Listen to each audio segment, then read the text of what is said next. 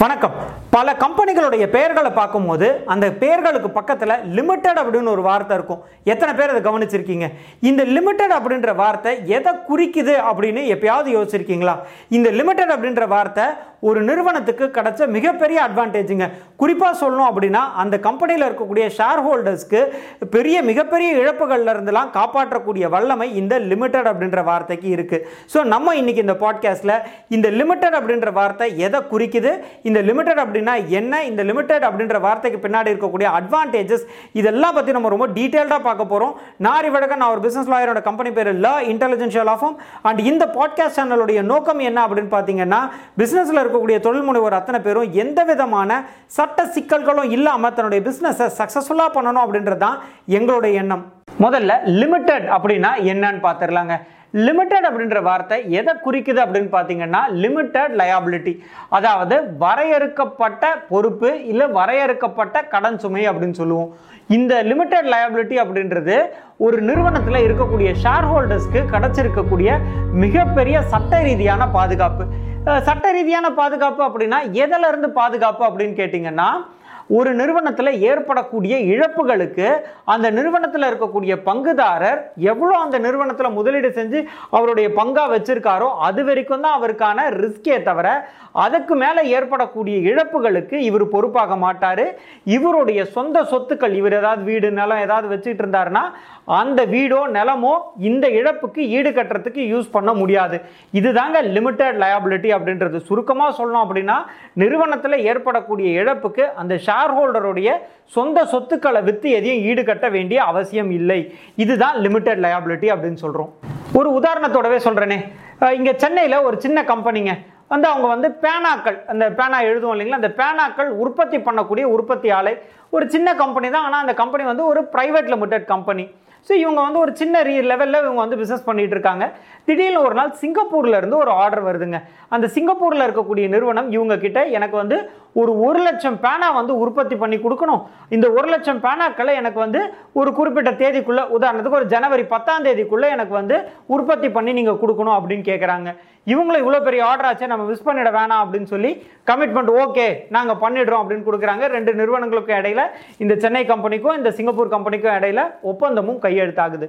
ஆனால் இந்த சென்னையில் இருக்கக்கூடிய இந்த பேனா உற்பத்தி பண்ணக்கூடிய கம்பெனியால் ஒரு லட்சம் பேனாக்களை அந்த குறிப்பிட்ட தேதிக்குள்ளே அதாவது ஜனவரி பத்தாம் தேதிக்குள்ளே இவங்களால கன்சைன்மெண்ட்டை அனுப்ப முடியல. ஆனால் இது வந்து ரொம்ப டிலே ஆகி கிட்டத்தட்ட முப்பதாம் தேதி தான் இவங்களால அந்த மொத்த பேனாக்களையும் உற்பத்தி பண்ணி அவங்களுக்கு கன்சைன்மெண்ட் அனுப்ப முடியுது. இந்த இடத்துல என்ன பண்ணுறாங்கன்னா இந்த சிங்கப்பூர் கம்பெனி இவங்க மேலே ஒரு கேஸ் ஒன்று ஃபைல் பண்ணுறாங்க நாங்கள் குறிப்பிட்ட தேதிக்குள்ளே எங்களுக்கு அந்த கன்சைன்மெண்ட் வந்து சேரலை. அதனால எங்களுக்கு ஒரு மிகப்பெரிய இழப்பு ஏற்பட்டிருக்கு. இந்த இழப்பை இந்த கம்பெனி தான் சென்னையில் இருக்கக்கூடிய இந்த பேனா உற்பத்தி ஆலை தான் எங்களுக்கு ஈடு கட்டணும் அப்படின்னு சொல்லி கோர்ட்டில் வந்து ஒரு ஒரு கோடி ரூபாய் வந்து எங்களுக்கு இவங்க வந்து ஈடு இழப்பீடாக எங்களுக்கு செலுத்தணும் அப்படின்னு சொல்லி ஒரு கேஸ் ஒன்று ஃபைல் பண்ணுறாங்க கோர்ட்டும் இந்த அக்ரிமெண்ட் எல்லாம் பார்த்து ஆமாம் சென்னையில் இருக்கக்கூடிய கம்பெனி பத்தாம் தேதிக்குள்ளே அவங்க வந்து இந்த கன்சைன்மெண்ட்டை அனுப்பியிருக்கணும். ஆனால் அனுப்பலை. அதனால் இந்த சிங்கப்பூர் கம்பெனி சொல்கிறபடி இவங்க ஒரு கோடி ரூபாயை இழப்பீடாக கொடுத்தே ஆகணும் அப்படின்னு சொல்லி தீர்ப்பு கொடுத்துட்றாங்க. ஆனால் இந்த கம்பெனி கிட்ட இந்த சென்னையில் இருக்கக்கூடிய கம்பெனி ரொம்ப சின்ன கம்பெனி தான். அதனால் அந்த அளவுக்கு அவங்க கிட்ட பணம் கிடையாது. ஒரு நாற்பது லட்ச ரூபா வரைக்கும் தான் இவங்க கிட்ட இவங்களுடைய உள்ளே உள்ள இருக்கக்கூடிய இந்த மேனுஃபேக்சரிங் மிஷின் கிஷின் எல்லாத்தையும் விற்றா கூட இவங்களுக்கு தேரக்கூடியது ஒரு நாற்பது ஐம்பது லட்ச ரூபா தான் இவங்களால ஈடு கட்டி அடைக்க முடியும் அப்படின்னு வச்சுக்கோங்களேன். அந்த இடத்துல இந்த கம்பெனி என்ன பண்ணுறாங்க அப்படின்னா பேங்க் கொடுத்துட்றாங்க. அதாவது திவாலா போனதாக அறிவிச்சிடுறாங்க. ஸோ இதில் இருக்கக்கூடிய சொத்துக்கள் எல்லாம் விற்று அந்த சிங்கப்பூர் கம்பெனிக்கு ஒரு ஐம்பது லட்ச ரூபா கொடுத்துட்றாங்க. மீதி இன்னும் ஐம்பது லட்ச ரூபா இருக்குது இல்லைங்களா? அதை இந்த ஷேர் ஹோல்டர்ஸ் அவங்களுடைய சொத்துக்கள் எல்லாம் விற்று தான் கொடுக்கணுன்ற அவசியம் கிடையாது. அந்த கம்பெனியில் எந்த அளவுக்கு பணம் இருக்கோ அதை வரைக்கும் வச்சு தான் இந்த கம்பெனி இவங்களுக்கு ஏற்பட்ட டேமேஜஸை அடைக்கணுமே தவிர ஷேர் ஹோல்டர்ஸுடைய சொந்த சொத்துக்கள் அவருடைய ப்ராப்பர்ட்டி விற்று கொடுங்க அவருடைய காரை வந்து ஜப்தி பண்ணுங்க அப்படின்லாம் இந்த சிங்கப்பூர் நிறுவனத்தால் கேட்க முடியாது. இதுதாங்க அந்த லிமிட்டட் லயபிலிட்டி அப்படின்றது. அதாவது அந்த கம்பெனியில் இருக்கக்கூடிய ஷேர் ஹோல்டர்ஸ் தங்களுடைய இழப்புகளை ஈடுகட்டுறதுக்காக அந்த கம்பெனிக்கு ஏற்படக்கூடிய இழப்புகளை ஈடுகட்டுறதுக்காக தன்னுடைய சொந்த சொத்துக்கள் எல்லாம் விற்று கொடுக்க வேண்டிய அவசியம் கிடையாது. இதுதான் வரையறுக்கப்பட்ட கடன் சுமை இல்லை வரையறுக்கப்பட்ட பொறுப்பு அப்படின்னு சொல்றோங்க. அடுத்து இந்த லிமிட்டெட் லயபிலிட்டி அப்படின்ற இந்த அட்வான்டேஜ் எந்தெந்த வகையான நிறுவனங்களுக்கெல்லாம் பொருந்தும் அப்படின்னு பார்க்கலாங்க.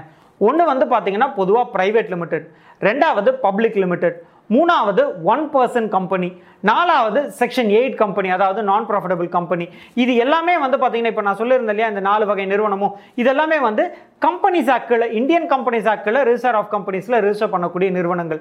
இதையும் தாண்டி வந்து பார்த்தீங்கன்னா எல்எல்பி அதாவது லிமிடெட் லயபிலிட்டி பார்ட்னர்ஷிப் அப்படின்னு சொல்லக்கூடிய கம்பெனிக்கும் இந்த லிமிடெட் லயபிலிட்டி அப்படின்ற ஸ்டேட்டஸ் இருக்குங்க. ஸோ இந்த ஐந்து வகை நிறுவனம் private limited public limited one person company non profitable section eight company limited liability partnership இந்த ஐந்து வகை நிறுவனங்களுக்கும் இந்தியா பொறுத்த வரைக்கும் இந்த லிமிடெட் liability அப்படின்ற ஸ்டேட்டஸ் இருக்கு.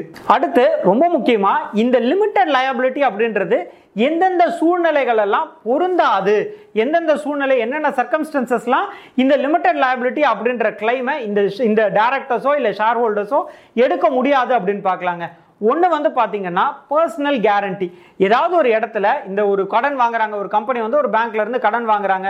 அந்த இடத்துல இந்த ஷேர் ஹோல்டர் வந்து கேரண்டி நான் இந்த கடனை திருப்பி கொடுக்கலன்னா நான் கொடுக்குறேன் அப்படின்னு சொல்லி கேரண்டி கையெழுத்து எங்கேயாவது போட்டிருந்தாங்க அப்படின்னா கண்டிப்பாக அந்த கம்பெனியால் இ- அந்த கடனை திருப்பி கொடுக்க முடியலனாலும் ஷேர் ஹோல்டர் தன்னுடைய சொத்துக்களையும் விற்று கொடுக்க வேண்டியிருக்கும். ஏன்னா அந்த இடத்துல இவர் கேரண்டி கையெழுத்து போட்டிருக்காரு. அதனால் இது ரொம்ப முக்கியமாக நீங்கள் கவனிக்க வேண்டியிருக்கும். ரெண்டாவது வந்து பார்த்தீங்கன்னா பர்சனல் நெக்லிஜென்ஸ் ஏதாவது ஒரு வேலை வந்து நம்ம செய்யும் போது அந்த இடத்துல கவனக்குறைவாக நம்ம வந்து ஒரு டேரக்டராக இருக்கும் ஒரு கம்பெனியில் ஷேர் ஹோல்டர் கம் டேரக்டராக இருக்கும் அந்த இடத்துல ஆஸ் அ டேரக்டராக நம்ம எல்லா வேலைகளையும் கவனத்தோடு செஞ்சுருக்கணும். ஆனால் ஏதாவது ஒரு இடத்துல நம்ம கவனக்குறைவோட ஒரு நெக்லிஜென்ஸோட ஏதாவது ஒரு வேலையை செஞ்சுட்டோம் அப்படின்னா அந்த இடத்துல நம்ம வந்து பர்சனலாக லயபிளாக இருப்போம். இந்த லிமிடெட் லயபிலிட்டி அப்படின்றது அந்த இடத்துல அப்ளிகபிள் ஆகாது. ஸோ நம்மளுடைய வேலைகளில் கவனமாக நம்ம அந்த வே- வேலைகளை நம்ம செஞ்சுருக்கணும். எந்த ஒரு நெக்லிஜென்ஸும் நம்ம பார்ட்டில் இருந்திருக்கக்கூடாது. இது ரெண்டாவது.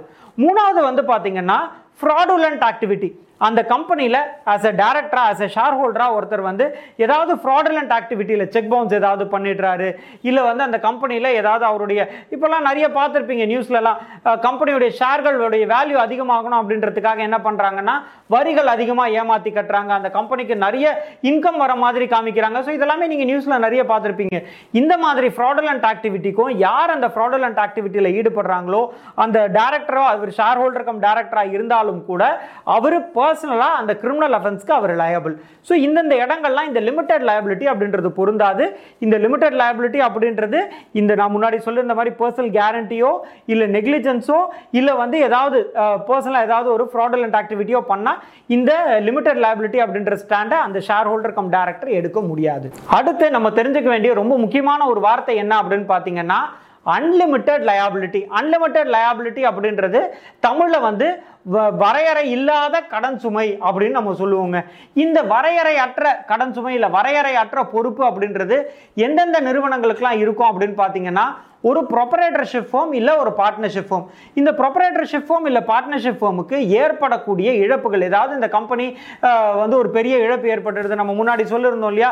இங்கே சென்னையில் இருக்கக்கூடிய ஒரு பேனா உற்பத்தி பண்ணுற கம்பெனி ஸோ இதே கம்பெனி ஒரு எக்ஸாம்பிளாக எடுத்துப்போம் அதுவே வந்து ஒரு ப்ரொப்பரேட்டர்ஷிப் ஃபார்மாவோ பார்ட்னர்ஷிப் ஃபார்மாவோ இருக்குது அப்படின்ற பட்சத்தில் அந்த ப்ரொப்பரேட்டரோ இல்லை அந்த பார்ட்னரோ தன்னுடைய சொந்த சொத்தையாவது விற்று அவங்க கொடுக்க வேண்டிய அந்த ஒரு கோடி ரூபா கடனை அடைச்சே ஆகணும். ஸோ இதுதாங்க வரையறுக்கப்படாத இல்லை வரையறையற்ற கடன் சுமை இல்லை வரையறையற்ற பொறுப்பு அப்படின்னு சொல்லுவோம்.